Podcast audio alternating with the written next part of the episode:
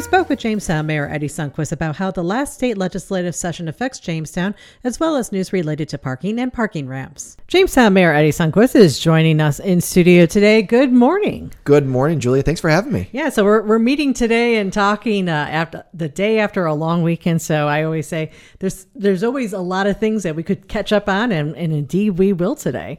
Uh, first off, we're going to start with what the state legislature did oh, last week. So last week they passed additional gun control legislation that was signed into law by Governor Kathy Hochul. And a big part of that includes the banning of guns in many public places. So, what are the thoughts as a lot of this legislation does affect what the city does in terms of, of well, guns being allowed even in city business, uh, city buildings? Uh, what are your thoughts on this? Yeah, so it was really quite a historic legislation that they were able to pass, mostly coming from the changes that occurred in the Supreme Court. So the Supreme Court uh, had uh, passed through uh, striking down some of New York's really long-standing precedent of uh, banning some concealed carries in in various places. So that left a pretty large hole in New York State's legislation and the governor had called back the legislature in order to really try to resolve that, right? And to bring forth a whole host of uh, additional initiatives in order to keep people safe. You know, we're talking about making sure that guns are banned in uh, public spaces such as government buildings, schools, right? Uh, places where kids might be, uh, you know, those types of areas, uh, which we have seen have been, you know, places where we've seen some of these mass shootings.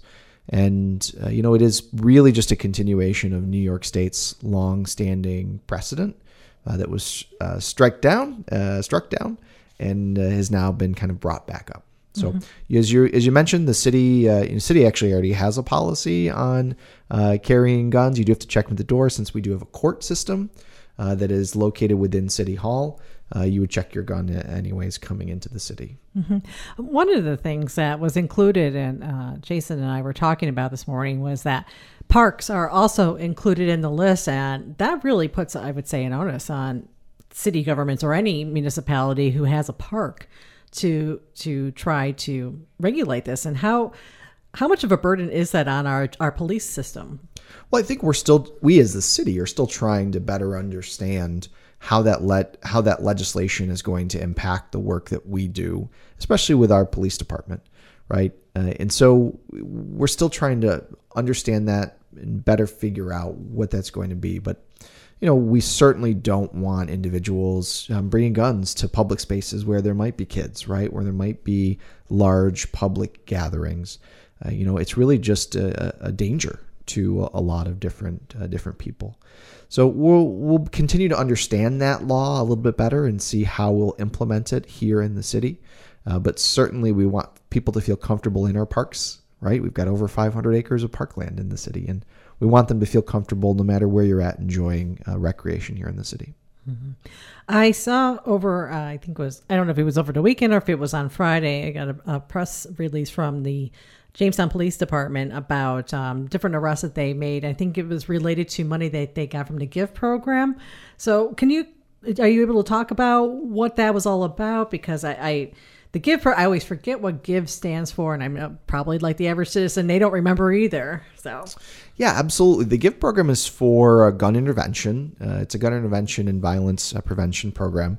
I, I, wish I knew exactly what each of those letters stand for, and I apologize, uh, but what they do under the program is they actually bring together a whole bunch of different uh, departments uh, that uh, work together. And by departments, I don't just mean city departments. We're talking about various police departments, probation, uh, uh, organizations that serve uh, kids and other social services organizations. And they talk about where there have been issues and hotspots across the city.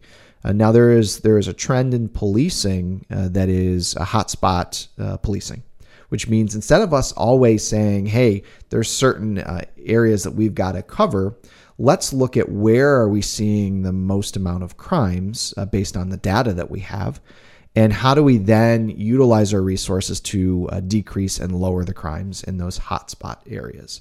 It's a methodology that our police department has been doing for quite some time and we receive funding from new york state to employ a, a crime analyst uh, and to be able to hold these uh, these give meetings, to be able to work with and pay for, for example, overtime and other costs uh, to provide additional patrols and details uh, for it, and to help reduce uh, gun violence uh, and to really help keep our streets safe. Mm-hmm. Since you get this funding from the state, have you heard of any other funding coming from the state to Jamestown for some of these gun violence initiative programs? Because we, I know the bigger cities definitely have, but I last I think we talked, you were still waiting. Yeah, we and, and we we still kind of are. I think the the legislative session I'd like to say was all wrapped up, but they brought everyone back for for another round.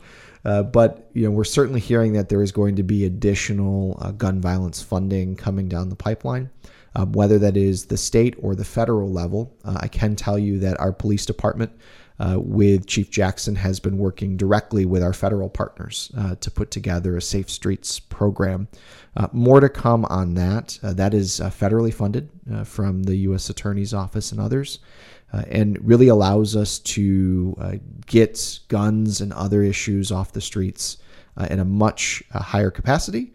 Um, and by that I mean allows us to have more resources in order to get those guns off the streets and to be able to hold people uh, and by hold people, I mean actually put them in a federal uh, federal jail, a federal prison, uh, which in many cases uh, you are unable to do in New York under the bail reform laws. That's right. I do remember that was part of the discussion: is how do you get around bail reform law uh, law in New York State when dealing with violent criminals? And I see that I recall. Okay, that reminds me now. So um, originally, I was going to go to a different topic. I want to stay, stay with the state. Uh, when I spoke to uh, Assemblyman Goodell recently, he mentioned that the state legislature had failed to act on two bills related to City of Jamestown. One being the uh, cameras in school zones, and the other about city judges.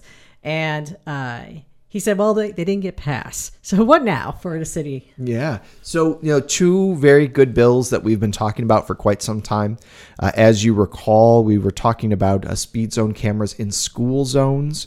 Uh, this was uh, this was I think at the start of COVID, even before we were starting to talk about this process. Uh, since that time, you know, our analysis, which is we need people to slow down in school zones, and we need to find a way to hold them accountable. Uh, we just don't have all of the necessary resources to physically have an officer there at all school zones across the, the city. Uh, but we've seen since that time, we've seen kids get hit in school zones. We've seen speeders in school zones. So our original analysis still holds true, which is this is a technology that can help us uh, reduce accidents around school zones during school days. Uh, this is a bill that was not uh, passed. We're going to renew it again, bring it up again uh, for the next legislative session. Uh, there's some hope that we'll be able to uh, get this one along. We've been really working diligently, both with Republicans and Democrats, in order to find a bill that works for both. Uh, when we, the city, worked with Assemblyman Goodell and Senator Borrello to craft this bill, we took all of the concerns and criticisms that the Republicans had Uh, and tried to work those those issues, try to deal with those issues in this bill. So we've truly created a bipartisan bill that satisfies both what the Democrats' original intent was for the school zone bill and the issues our Republican friends had had with it. So it's it's really great. It's great to see, and we are pushing this as a potential model for other cities across New York. And Assemblyman Goodell mentioned that some of the criticisms actually came out of what happened in Buffalo, where where with their speed zone cameras, I think what they brought in, I don't know, some a crazy number like a million dollars in, in revenues because of how the cameras were operating. I think all day long versus just school school hours. So, but he mentioned that they that you guys had looked at all those issues and fixed them in this. We did. Yes, it was. Uh, it was really, really quite difficult to try to completely craft uh, a new legislation on behalf of the city and other cities that have expressed interest in, in similar types of bills. Uh, but we were trying to correct some of the issues that we saw in Buffalo. Certainly, we don't want to be, um, you know, billing people for speeding on non-school hours or in areas where there's really no kids around. You know, we're really looking at the time periods when you need to be slowing down uh, because school is in session and there are kids around. Uh, you know, we have a really large, you know, walking district here in the city, which makes us unique from other places, including Buffalo. Uh, because we have somewhere between 80 and 90% of our kids walk to school, you have a higher risk of potential accidents as kids jump into the road or you know aren't following the sidewalks or doing whatever whatever kids do right uh, but that's just the reality of it and we want to try to address that with the school zone bill mm-hmm. with the judge uh, bill that didn't get passed in this session so I guess I mean I don't think uh, Assemblyman Goodell had really an answer for why they didn't go forward, but what is the issue with that one? Not quite sure. I have not uh, really heard much feedback uh, from our our partners on the state level. Uh, we do know that this is a bill, and, and specifically the bill specifically, uh, excuse me, the bill provides that our second city court judge becomes an elected position, not an appointed position.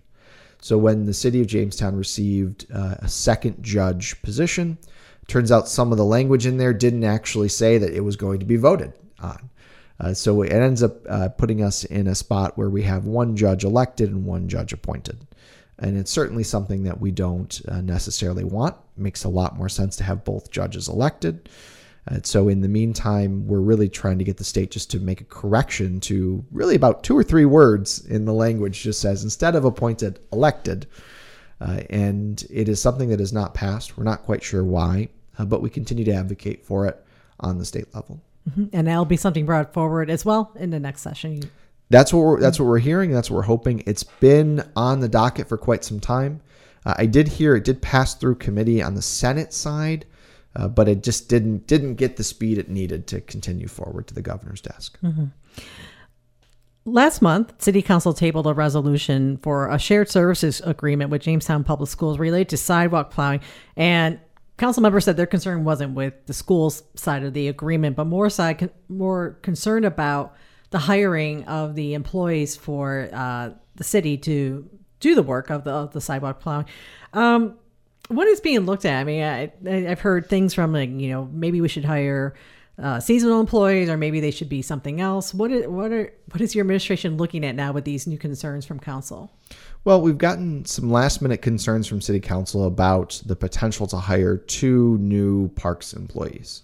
Uh, instead of doing that, they have asked us to look at hiring seasonal employees that would only be there for the winter. Uh, unfortunately, it's just a it's a tough it's a tough gig, right? To try to get someone just to work eight hour shifts and and only uh, do snow plowing in the winter. We already have trouble as it is getting seasonal workers to mow lawns.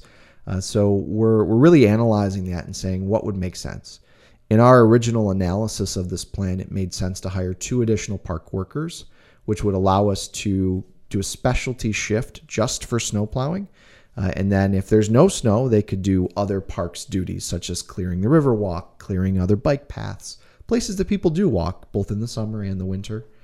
And then during the summertime, the city would get the benefit of having additional parks workers to help us with mowing grass, to help us with cleaning and keeping up with parks. Uh, all of that 500 acres of parkland we talked about. Uh, so that is uh, really important uh, because we really haven't been able to. We've increased our park usage, we've increased the amount of park space we have, but we haven't increased our parks staff in many years. Uh, so it's been a challenge, and it's something that we hoped to address to not only help kids get to school so they're not walking in the road, uh, but also to help us maintain uh, the recreation side of our parks. Mm-hmm.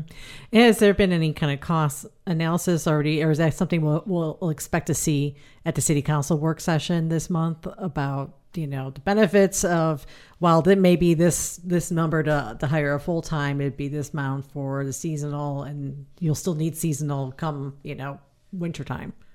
So it's about half of the original cost. Uh, so the the the cost of a um, several year contract uh, in order to hire two full time parks employees is about six hundred thousand dollars for up until twenty twenty six. Uh, it'll cost us for seasonal workers about three hundred thousand dollars. So about about half of that. Uh, but you know we don't get that any we don't get that additional benefit. Uh, we're also just going to find it more challenging. There's an additional component here is that uh, the hiring of seasonal workers also requires us to negotiate with our unions. Uh, and we need to make sure we've we've already negotiated hiring the two parks workers, but we'll have to now go back and have some additional conversations uh, with them, which could certainly uh, takes some time uh, for us to do. Uh, so it, it's tougher. We're starting we're starting to think about although we're in the middle of summer, we do want to start to think about uh, uh, the winter as it's, it's coming upon us, and we want to get those things in place because we will eventually run out of time to do so. And with that that union, I, they their contract is currently in place, so they're not in the middle of a contract negotiation. Correct? That's correct. Yep that that union is uh, uh, under a full contract and would not renegotiate for a couple of years. So, all right. So, I guess uh, July 18th is that city work session. Uh, I unfortunately will not be there, but it'll be live stream for anybody who's interested in watching that on jamestownny.gov. So, I encourage listeners to do so in my absence. Moving along to uh, another topic that there's there's quite a thing a lot of things going on regarding parking and parking ramps and the latest announcement we have is that the spring street parking ramp the beautification project is going to get underway and uh, could you tell us about that project Yeah, so you're right. There's a lot going on with parking and uh, uh, parking ramps. You know, one of the things I do want to point out, although we have not finalized the contract, we will be fully automating our parking ramps uh, going forward. So they will accept uh, credit card and other things. Uh, we are in the process of, of finalizing that. We have found that uh, it's it's actually more cost effective for us to use full automation uh, that does allow you to, to talk to a real person uh, through a video screen. Uh, but uh, we we're spending a lot, unfortunately, on labor costs, just keeping their keeping someone uh, at the ramp to take um, cash and coin only, which is a little tough as people have changed the way that they they park. They want other options.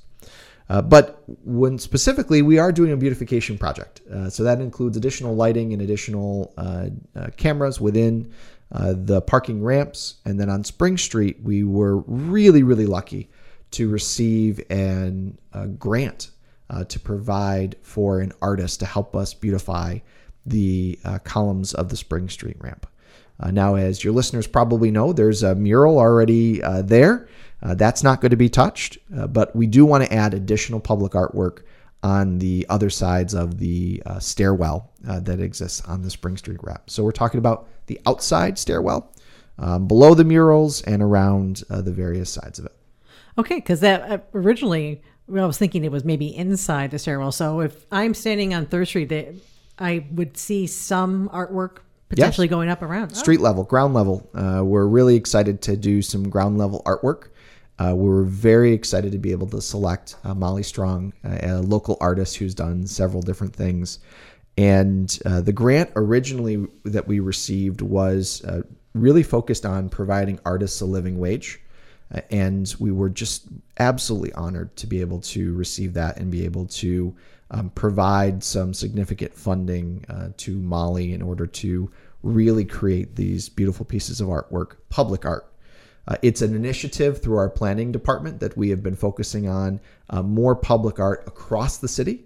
Uh, we recognize the value that it has, and we really just want to try to beautify what we have. We have a gorgeous downtown. As you walk through, you see a lot of great flowers, a lot of uh, beautiful spaces, and that can be even enhanced by some more public art. With this project has been built as phase one. Now, is this a phase one beautification of the ramp, or is this phase one of the public art initiative? Phase one of the public art initiative. We've got several other public art uh, grants that are being applied for, and we're kind of waiting to hear back. Uh, but there is uh, further discussion about a couple different uh, types of art pieces that could exist around the city. Uh, so it's still more to come, uh, but I think this is a good first step in some public beautification. There was a lot of construction on the Spring Street ramp happening in the last year, and we know because we're right across the street from there. Is that project is that now complete, or is there more that they still have to do? it's mostly complete. Uh, there's a, there's a few other touch-up pieces I think that still need to occur in order for us to say we've closed it out and we're done with this project. Uh, but it is mostly complete, and the last part of it will be the full automation uh, of the ramp system uh, once we've uh, finalized uh, some of our vendor uh, requirements. For people parking on the street, there is a new program that started today, July 5th, called the Passport Parking application. So, what is this? What is this program? Because I just saw the announcement, and uh, as someone who parks downtown and doesn't know, and sometimes parks in a parking spot other than my work spot, how what does this do? Yeah, so it's something we've been discussing for quite a period of time. Originally, we were talking about uh, using an app based program in order to pay for your parking spot. Uh, and so we have uh, selected a program called Passport. Uh, that is an application you can download. Many cities use it, uh, including, I believe, Warren. Uh, so if you, you know, coming from other places, you probably have used it. Um, once you park in a spot, if you pull up the Passport app on your smartphone, uh, you'll be able to just enter your uh, your zone or your uh, spot, and you can pay your parking directly from the app. Uh, it also lets you renew your parking too. So instead of having to run back out to the meter, maybe you're you're there getting your hair done uh, somewhere down the road, and you got some curlers in, and you really need to pay the meter. You can actually do it straight from the convenience of your phone using that Passport app. And will people still be able to use coins or as as right now? Absolutely. Nothing else has has changed except we've just added an additional way that you can pay for your parking. So uh, in many of the meters downtown, you could use a credit card. Uh, you'll still be able to do that. You'll still be able to use uh, coin, uh, but especially uh, if you have a meter that doesn't accept credit card, you can use the app. So it really provides uh, all of our users different ways to pay.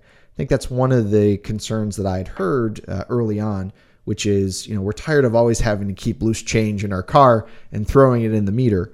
Uh, but now is an opportunity for you to choose any of the three different ways you'd like to pay uh, and make it a little bit easier to pay that meter so that you don't get a ticket. I know that's the number one concern I often hear is that we have really efficient uh, parking enforcement officers uh, but if you want to avoid that ticket, you can just uh, pay the meter directly from your phone now. Mm-hmm. Is there any fee associated with that, with using the app? There's a small fee uh, for the use of a credit card, uh, and that'll be displayed uh, right on the application. Mm-hmm. And is a sticker on on the? Is there a sticker on the meters right now because I I'll be honest I didn't look at it when I was walking in this morning because I you know it was early so I didn't look at the meter as I was going in. Yeah, every meter should have a, a passport zone sticker on it. Uh, so you'll just uh, you'll uh, pull up the passport app from your phone. You can download it from Apple Play or the Google Play Store, uh, and uh, you just type in the zone number that's on the meter, and uh, you can away you go. In terms of other things coming up, I said you know July usually summer is kind of quiet, but I'm getting the impression that maybe things aren't so quiet here in the city. what are some of the things coming up around Jamestown? Oh, you don't think we're a quiet little town? we're very busy this summer. Uh, there's some really great things going on. I just saw that the uh, comedy festival, the the National Comedy Center Festival, is going to be happening in the city.